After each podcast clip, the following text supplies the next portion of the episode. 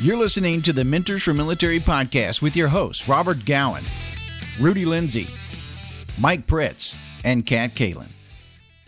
Mike actually reached out because he found out that we were going to be having the show, and he was like, because of course I invited him on if he can make it. I don't know if you're aware that Mike's going through his master's program in education right now when he found out, he's like, "So when is Mike going to be on the show?" And I go, "It's twelve thirty Eastern time." And he was like, "Ah, I'm not going to be able to make it." He goes, I, "Tell him I'm sorry. He used to be one of my team sergeants."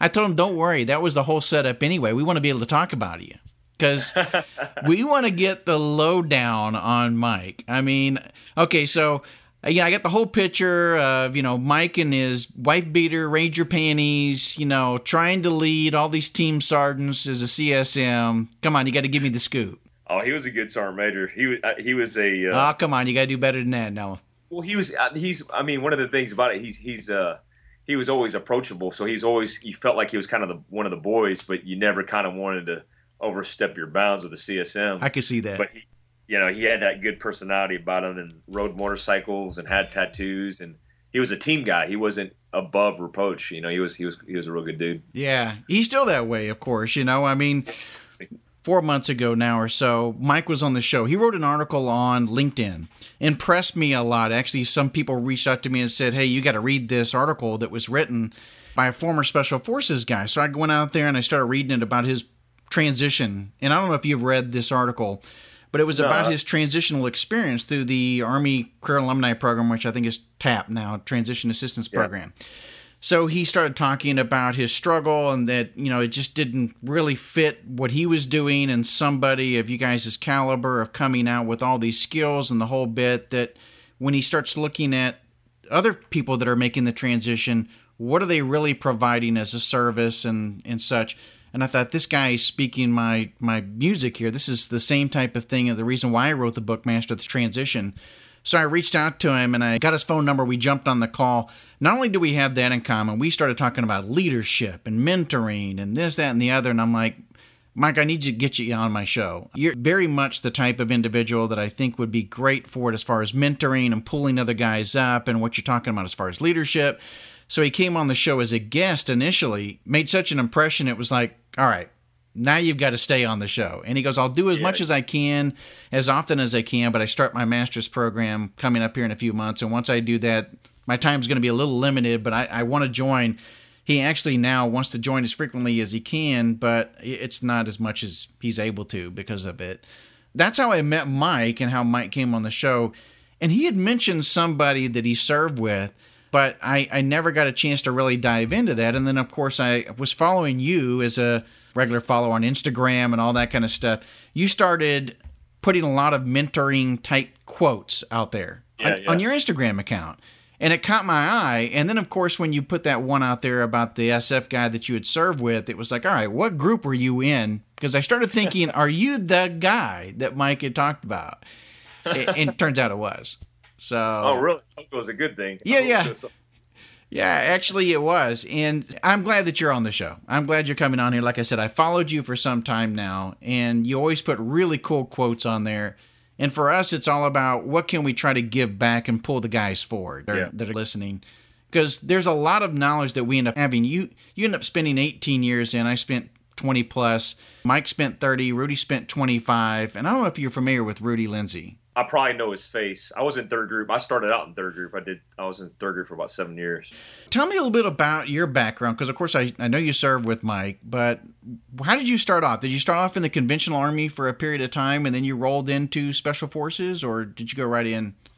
Yeah, so I, I did four years in the army uh, in in the infantry as 11 Bravo, you know, pre 9 11, and then I did four years total as 11 Bravo, and then went to selection right right at the end of the four year mark, and that was 02.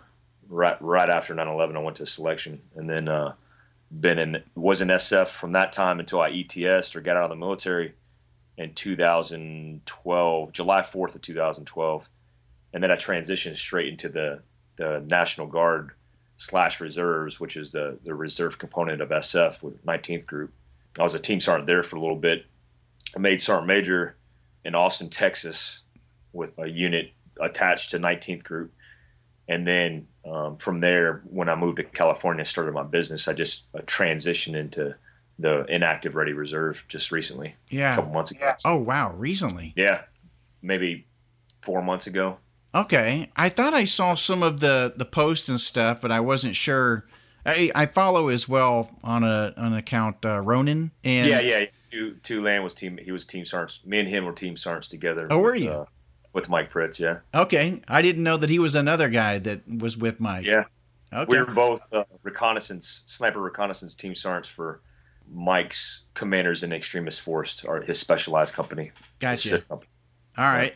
So how long were you with the 19th group in total then? About two years, sounds like? Yeah. Team sergeant there for, for about a year and a half, I believe, around there, and then made sergeant major and then transitioned up into Austin and then uh, was there for almost a year and then transitioned out to California and then uh, recently separated. How was your own transition experience? Because I mean, if you're coming from reserve components and then going to the private sector, it's usually not the same kind of transition. You don't go through a transition assistance program or anything like that to really prepare you for that transition, right?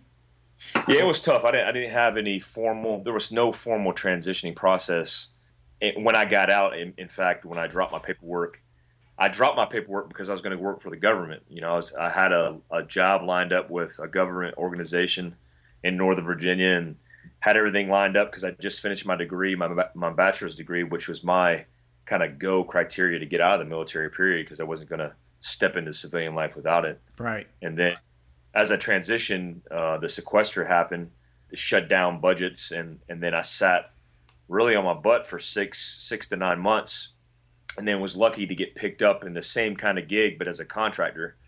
So, you know, I went from, you know, being a team sergeant on, you know, active duty SF team sergeant to transitioning to a contractor and then was downrange, you know, 60 days on, 60 days off, really until my last trip um, in Pakistan about six, seven months ago. So I was on the road frequently, which kept me busy, kept me occupied, and helped the transition. But I, you know, right now I'm I'm pretty much experiencing the transition as we speak. What is it? What is it like? You got to tell me because I mean, it, it, we don't normally get a chance to talk to too many people to go from you know reserve components into the private sector. Typically, you're on active duty. You go through the whole transition assistance program. It's a two week. Here's how to do your resume, the counseling. You're like a fish out of water. You just jump right into it. Yeah, it, it was tough. You know, I I'm the kind of guy like I, I know. You know, after my deployment, I, I did a SF deployment to Libya, and then we we we got out of that place. But I went there straight as a civilian in that six to nine months between the transition by myself. You know, uh, working with the State Department and then trying to get contracts. So I was kind of always that guy where I wasn't afraid of independence and just getting out there and just doing what it took to survive and and to get what I needed to get accomplished.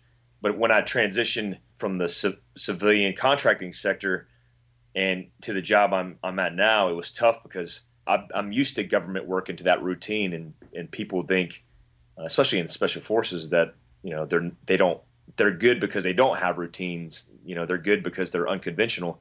But we all we all have routines, and we all have convention that make us more comfortable. So I didn't have that anymore. So uh, not having the the you know time allocated for physical fitness and for the range time and then trying to survive and pay the bills as well was a challenge but i knew that the only way that i could do it was working for myself and, and gaining my own independence as i did in sf so it was tough but but it's you know it's so far been worth the, the risk. Well, there are so many guys, especially from the SF community, they ended up going into the entrepreneurial route, and you're one of those as well. Tell us about FieldCraft and the company that you've created. So, you know, I created FieldCraft. It's funny how I created FieldCraft. Me and my, my girlfriend Lynn from in California were sitting around before one of my trips, my rotations, and, and I I literally took a napkin out and I wrote down like a good SF guy does a contingency plan, you know, containing a primary, and alternate, and a contingency, you know, and I, I, wrote down my primary, and I think it was like a brewing company. I wanted to, you know, own, a, a, beer brewing company. Yeah. yeah. Uh-huh. And alternate was a known brainer. Be being a tactical instructor. I mean, that's what a lot of SF guys do because we're, you know, a dime a dozen in the tactical world.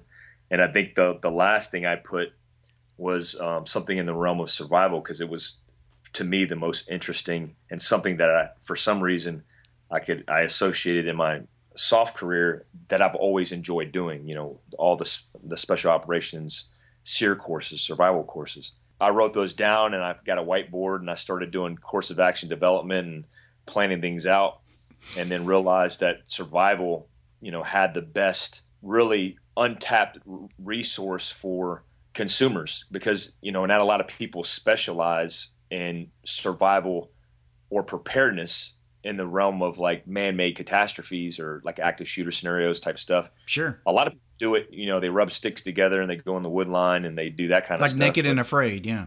Like the naked and afraid. plenty of people who are naked and afraid, but there's not a lot of people who are actually doing it in relation, you know, to the counterterrorism spin, which I right. think is a, a significant threat.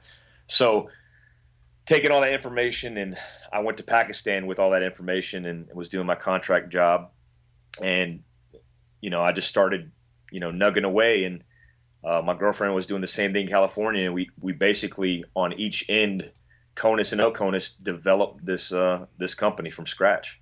Wow, that's amazing. And I mean, just taking it from the paper napkin. I don't know if you're familiar with Griff from Combat Flip Flops but we had him on the show. Yeah, you are.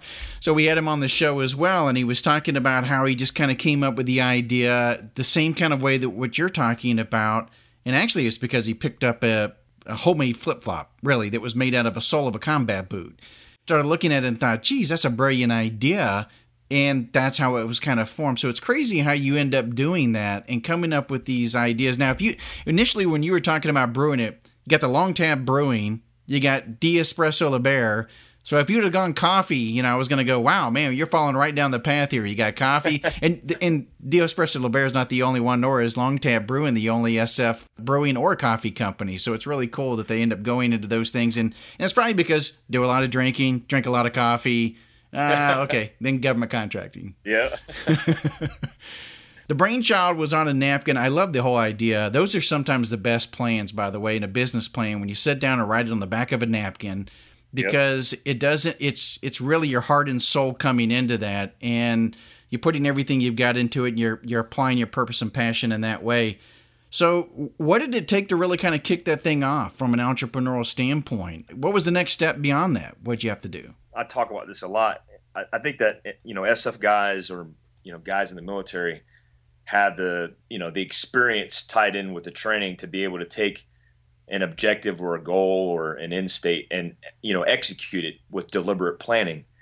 And that's what i did you know i it's it's easy for people to talk about concepts and I, we we all do it you know I, am conceptually I, you know I, I try to invent things and be innovative and do all these different things in my mind but it's harder to actually execute tangible you know step by step processes to get to the point in which you reach your end state um, so you know for me, it was breaking down, you know, backwards planning from the end state, which is owning a survival company, and backwards planning was to develop plans with backstops, with uh, gates, with phases, and ensure that I stuck to that plan.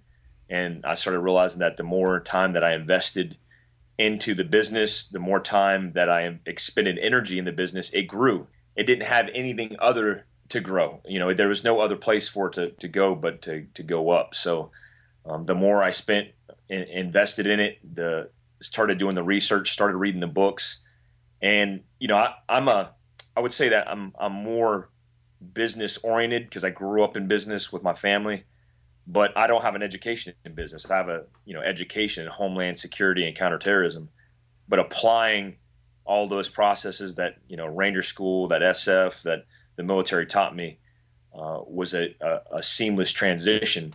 You know, you just got to replace the beans and bullets with beans and you know office supplies. Right, right. Well, and it's so true. I mean, what you said about the SOF community and SF community and how they're more focused and business minded, and that the background I think you guys have, and evaluating the circumstances, looking at the risks, assessing things, doing after action reports. All those things are aspects that goes along with how to set up a business, run a business.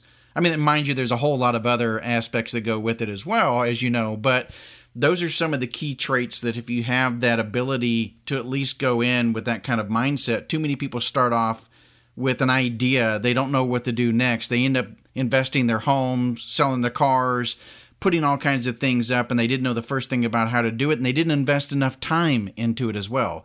I mean, that was one of the things that you mentioned. You realized that the more that you put into it, the more you got back out of it, and that the business started thriving. I think a lot of people end up going down that path and they don't realize that to start off, you got to take out the trash. You know, you got to yeah. you got to pay the bills. You got to you are the business. So yep. that, that's fascinating. With all the things that are going on right now in the world, this is a really good time for your type of business as well. Because I mean, we're having more and more types of attacks that we're we're labeling as terrorist attacks here in our own country and having the wherewithal and the knowledge and stuff to be able to deal with those types of critical situations, I think is going to be really important that Americans begin to embrace that a lot more today because yeah, absolutely. It, it really is going to be here more. Yeah, and it's hard. It's tough because being in the military and kind of having a selfless career and you know nothing's defined by monetary gains because you know we all grow up poor in the army it's not like it's we do it for the money and then transitioning into business where your your your goal is to monetize uh, what you're putting out, whether it's service or equipment. It's tough because my industry is survival and preparedness, so I want to prepare civilians, but I have to monetize as well. And I always told Lynn and I told you know everybody that kind of is in our circle that I'm not inspired or motivated by money. I'm inspired by right. if the military, the military, which gave me really all these tools that I'm using to to run my business, or really by the taxpayers. They they they pay me to go to sniper school and all these high speed schools. If I'm taking that and manifesting it and shaping it into something that I could pass off to a civilian who could be better prepared, I don't have to even worry about the the monetization of making money.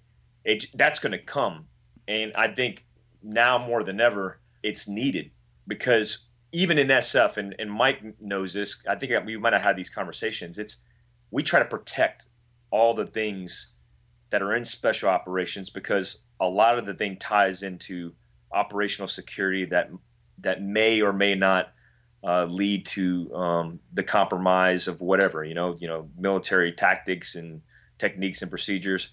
But if i if i have something that i'm holding on to like the process in which to to plan a contingency or the way in which you would plan to uh, pack a go bag for your family, I can't justify not giving that information to a civilian who's going to be better prepared. And so I'm trying to find the, the strike the good balance, but more so now than ever, it's becoming um, an issue as a parent more by the media, but it's it's it's a global problem that we were fighting when we were in the military that now all of a sudden we're seeing pour out into civilian sectors of I, I think every every country when you start thinking about those who might be listening and going, okay, gosh, are we going as far as being the doomsday people? You know, there was a whole show, real, reality show about putting stuff in your basement, digging a hole, the whole bit. That's not, I don't think, what you're really talking about. I think what you're talking about is somewhere perhaps in the middle or maybe maybe kind of give an idea of what you're kind of describing there of how to prepare without kind of being an extremist as well. Yeah, you're right. Because my, my whole business strategy is I, I don't want to market towards specifically towards a guy who's you know in the middle of a rural area who is living off the grid. I want to be able to influence and market towards the people who would never even think about coming to me for survival and preparedness, te- uh, you know, teaching or or uh, equipment maybe that person's sitting in the middle of a city and is an urbanite and they don't even want want to deal with uh, survival preparedness the way the way that w- that we've done it is we've minimized the amount of equipment you know we have a minimalist you know green beret survival kit but we've minimized it so it's not so for lack of a better term scary for civilians who are trying to get into preparedness uh, another thing we've done is you know we've made really the culture and brand that we're developing is it's all about mindset. It has nothing to do with specifically anything that you're picking up and preparing in a barrel or preparing in a closet, but it has everything to do with the way in which you think and the way in which you prepare. if we could change people's mindset through culture, through content, uh, through branding, then we can get them maybe to come and say, hey, well, you know, Mike's telling me that this little kit, which is I could fit in a purse, a glove box, a, a center console, isn't going to overwhelm my life, but it will actually allow me to survive for an extended period of time if something happened catastrophic. Then we've kind of met our business objective. And again, we're, you know, we're not getting rich off this stuff, but for for us on a daily basis, it drives the train and, and helps us um, move forward in, in our standard ethical, you know, business practices. There are a lot of people that I don't think do enough preparedness. What you're really talking about is there could be a tornado, a, an earthquake, a situation that you never thought you're going to be in, including an active shooter. That what you're providing is the type of wherewithal, background, and training and such that can help them prepare them for whatever that type of situation may be. Yep, absolutely. That's that's right on because we use psychology. You know, I'm, I'm not a psychologist. Uh, you know, I'm just a uh, a person who's regurgitating and reframing and restructuring some things that some uh, smart psychologists have talked about. But one of the guys we use, his name is John Leach, and he talks about survival psychology. Just like our immediate action processes in the military in responding to something that's that might be scary those same processes are the things that help us get through a survival situation so we start with in, in our survival training classes is teaching people why we do the things that we do when things get scary when a tornado comes in our path and the first thing we do is whip out a cell phone uh, why when an explosive device might go off and we pace around not understanding what to do. So we we teach them that hey, in the absence of information, when when you don't have a training process to respond, then as we develop that, uh, we give them the tools necessary to fill in those gaps. So when something does happen, we're training them to have these immediate action responses and to think about what's happening, as opposed to you know potentially flailing uh, we use a we use a uh, a popular number put out by John Leach. It's called 1080-10, or describes that 10% of the population is going to survive because they have those processes. 80% of the population is going to, you know, 50-50, depending on the luck of the situation, might survive but may not. And then 10% of the population is destined to die. Well, if you want to get in that 10% bracket or the high end of that 80% bracket – you have to understand what's happening and you have to train.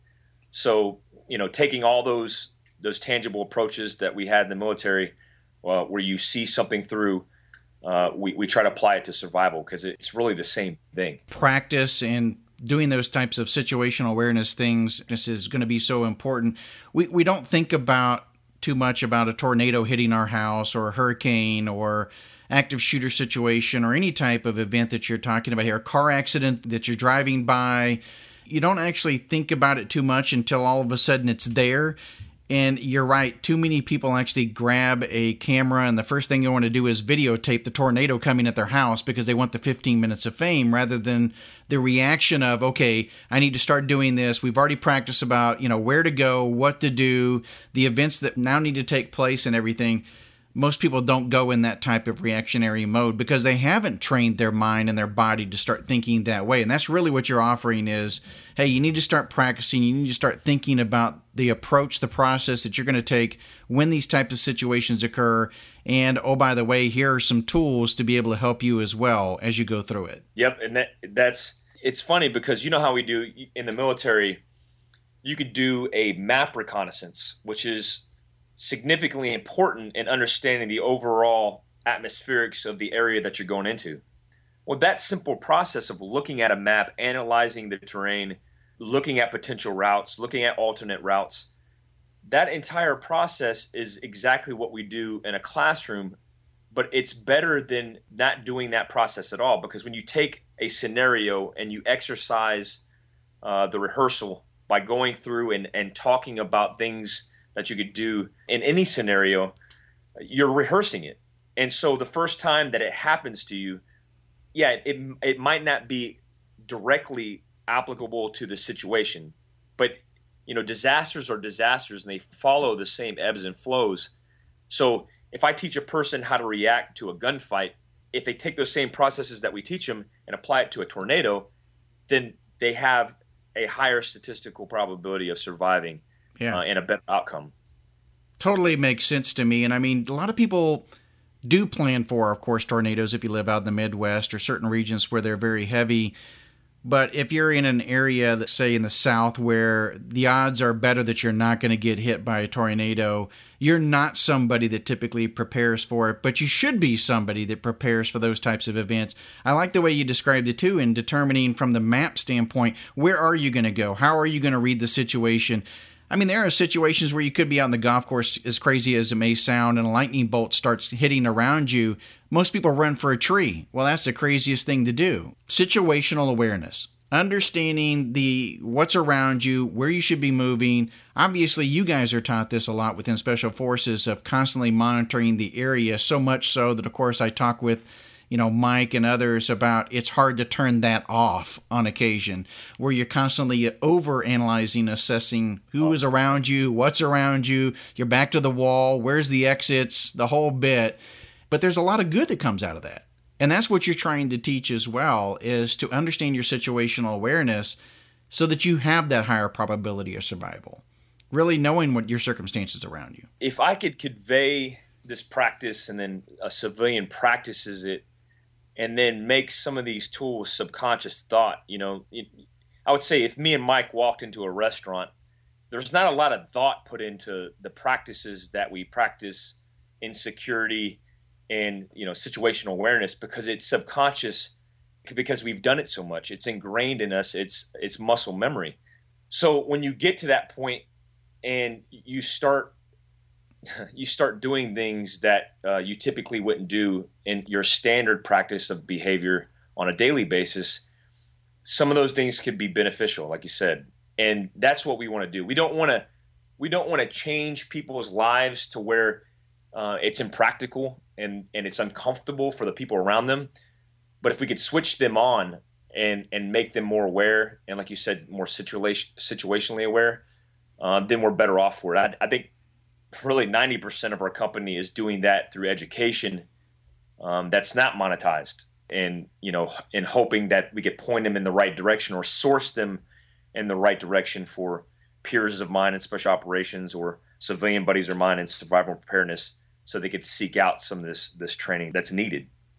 For some of the folks that are coming off active duty, what's what are the advice that you're now providing them? They're coming to you and going, "Hey, Mike, I see that you just made it out. Man, you know, what's it like? What you know, I'm looking forward to it the whole bit, but what kind of advice?" That's the biggest. Yeah, I've never, I never was prepared with coming out in the social media realm, the social media realm, and then being this uh, mentor without trying to be a mentor. You know, where 15 kids a day text me or message me on uh, on Instagram, Facebook, or whatever, and that's what they want to know. They don't want to know like what survival kit they need. They want to know how they get in special operations, how they get in special forces, you know, which path to take, and and mainly like the staple of, of my advice is you need to educate yourself if you want to be in these positions.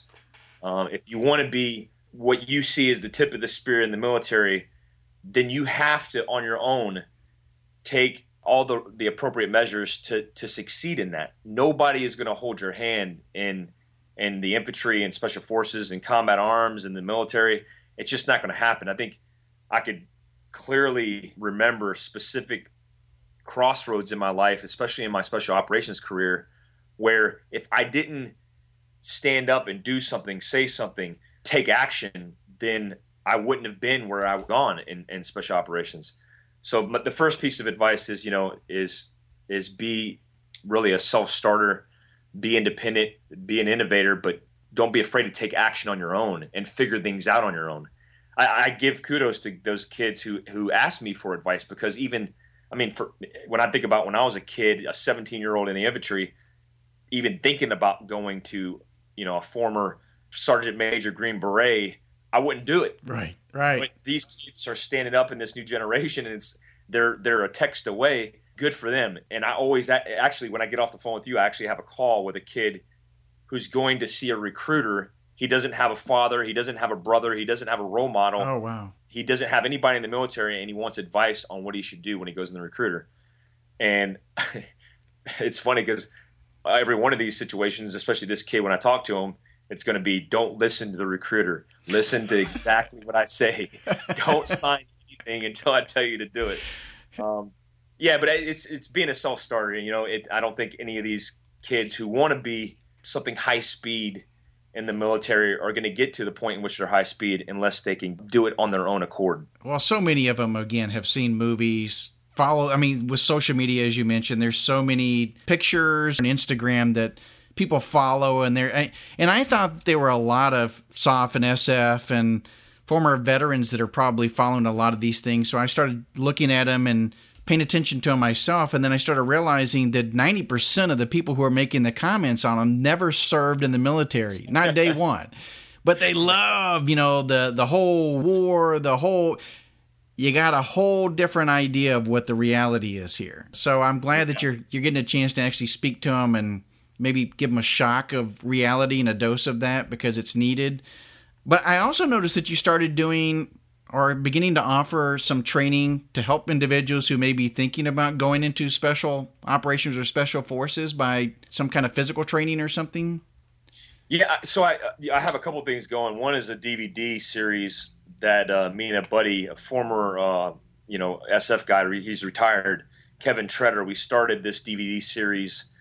Uh, it's a three volume series, and it's it's all about getting selected for special forces and what we wanted to do was create really a baseline of education for people who don't have family in the military, aren't familiar with the way things happen in the Army, and then give them a foundation of physical fitness, how to ruck, how to treat your feet, you know, how to have the right mindset. Because it's not cheating, it's not OPSEC when you're trying to give guys who want to be, you know, they mentally maybe even have the they just have the desire and the will, but they don't have the education to be in those uh, those positions. So we wanted to start out by giving them education.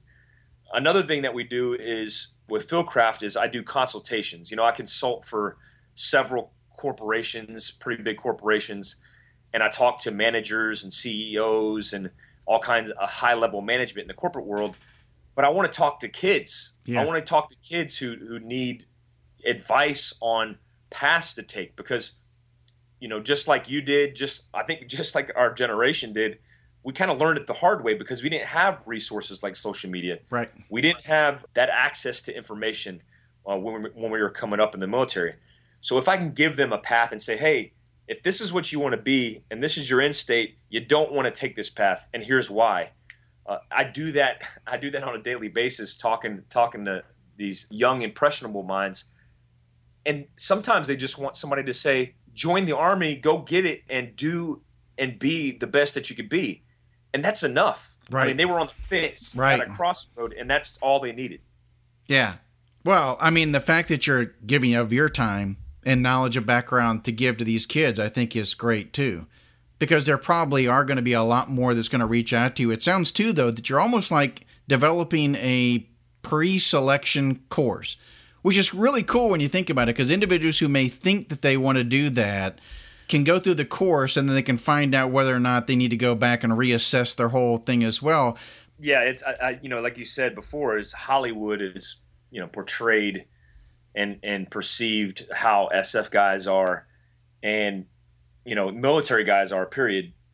And so giving these these young guys and and and now gals these tools is something that I wish I had. You know, I, all all the only thing I'm doing is is coming up with ideas of the things that I wish I could have had access to. Sure. You know, to to me, and maybe maybe you experience this going into clothing and sales in the book aisle, you know, and and seeing. I, I think I have the book here. It's this is the uh, Ranger Digest. You know, it's a small like cheap pamphlet. Oh yeah, I've seen um, that. But it has cool ways to tie knots and, and sure. little cheats and, and I had a buddy was, that gave me the Ranger handbook, so that way, yeah, uh, yeah, I've got it upstairs. Was was the absolute the, the, the best thing? I mean, the the uh, 21-76 was was where it was at because that was your education. You know, that was the way that you you learned.